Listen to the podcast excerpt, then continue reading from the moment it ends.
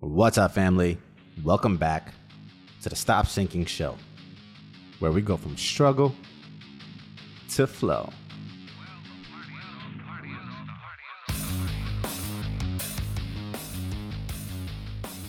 The saddest thing in life is wasted talent. Points if you know what movie this line is from. What's even sadder is that most of us don't even know the talents hidden inside of us. And it's one thing to know your talents and waste them because of lack of effort. It's another to have so many dormant, hidden qualities about you that you don't even know what you're wasting. That to me is even sadder. And so, how do you discover your talents?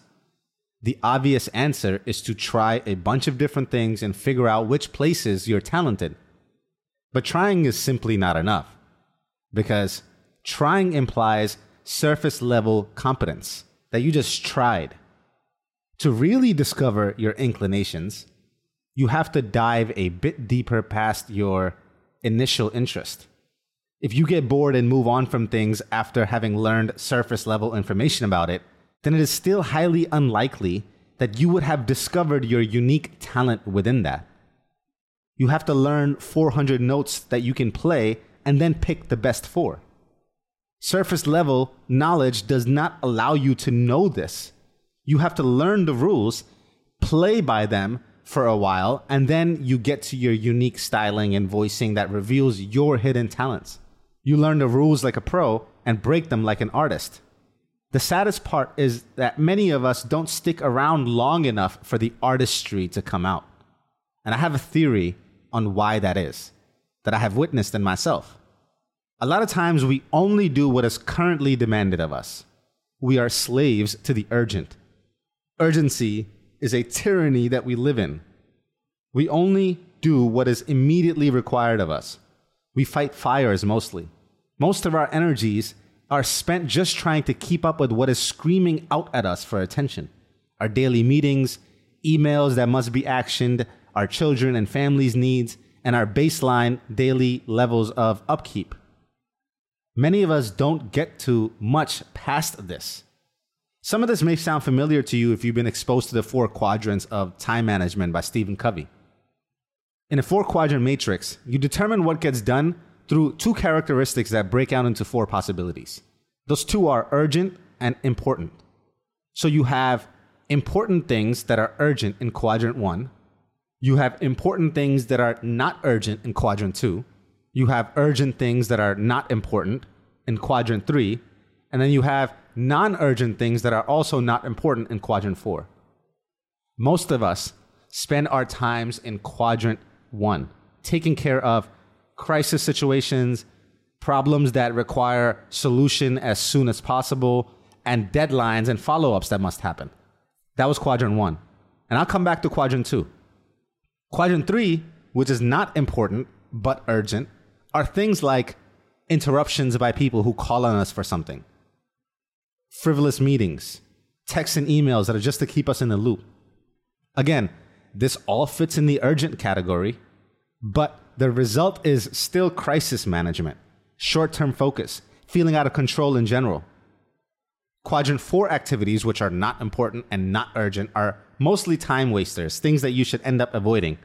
And with the advent of social media, streaming on demand shows, and the limitless distractions in our current generation, this becomes the most obvious waste of time. But because of our addiction to it, this becomes very difficult to avoid, even though we should be trying to get rid of this or minimize this quadrant activities altogether.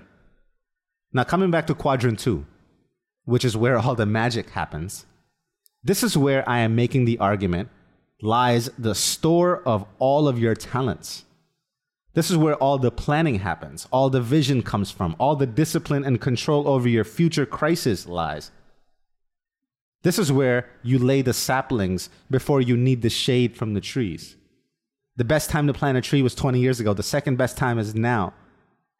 But many of us don't focus here until our current planted trees stop fruiting and are rotten, and we unreasonably look for the result from the next trees that we haven't done the work to nurture. The relationships we didn't build or upkeep the skills and traits and beliefs we didn't work on developing. All these things that become paramount at a certain point in our life require for us to water and nurture them when they are not screaming at us to do so. It's like laying a softer and softer rock bottom for yourself or insuring yourself for things when they go wrong, just in case, even though they might never be required to come to the stand.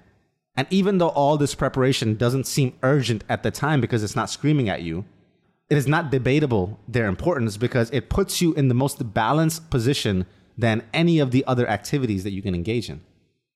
And why do we not focus on these parts? Well, the first one I discussed was that our energy is leaking into quadrant one and just fighting the most urgent things, we can't seem to get ourselves free from the tyranny of the urgent.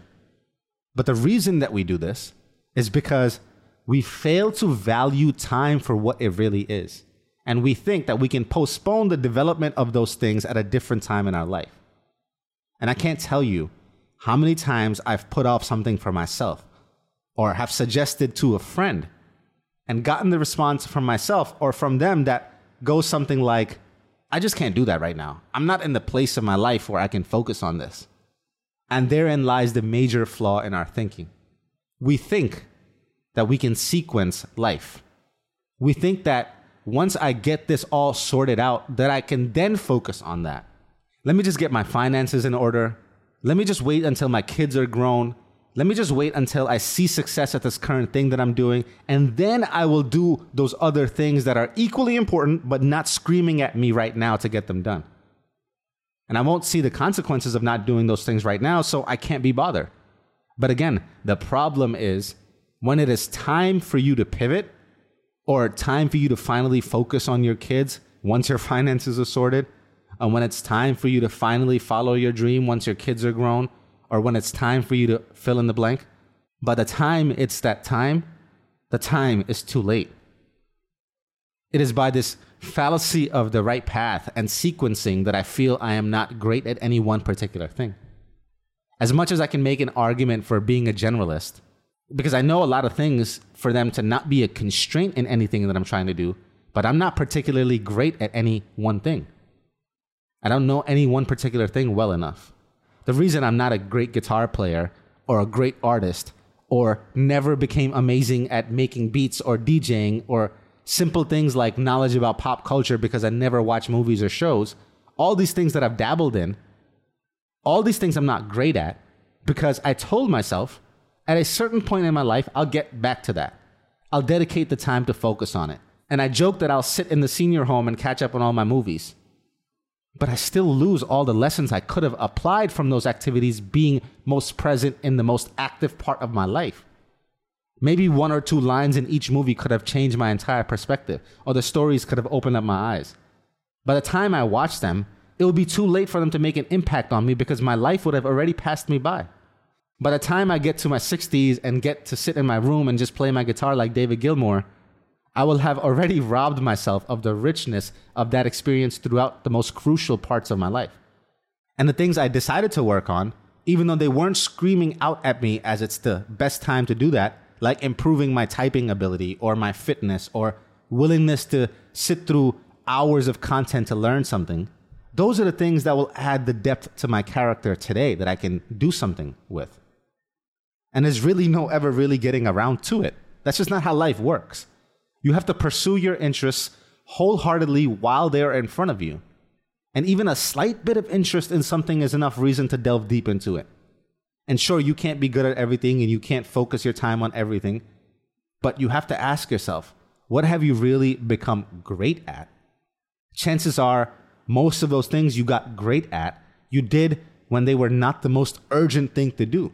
You picked them and you had trade offs that you made to spend the time to do those instead of distractions and managing fighting fires. You did them because you found them important and maybe at that time even felt like a waste of time. But your interest pursued made you more of the person that you are. And all those interests foregone or scheduled to a future date are unlikely to create any major impact in what you get to offer to the world. Everything you're ignoring because you think there will be a better time. more well suited for when you come back to it later in your life. My encouragement would be to recognize that those very things are the things that will make you the person you want to be. You couldn't possibly wake up in your 40s and make up for the compounded time lost towards your fitness and have it add quality of life that you could have benefited from in your 20s and 30s.